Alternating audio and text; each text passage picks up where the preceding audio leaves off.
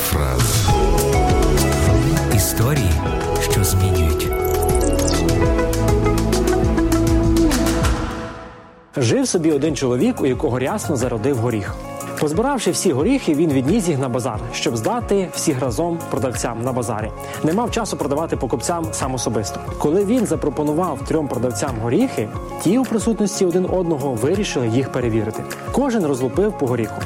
Два продавці, покивавши головою, відразу розвернулися і пішли. А один з них придбав у господаря всі горіхи. Одному, що пішов, попався горіх гнилий всередині, іншому з величезним черв'яком, а третьому, що придбав всі горіхи, попався чудовий горіх, ядро якого було смачне і велике. І хоча він бачив горіхи, які попалися іншим двом, він все одно заплатив за всіх.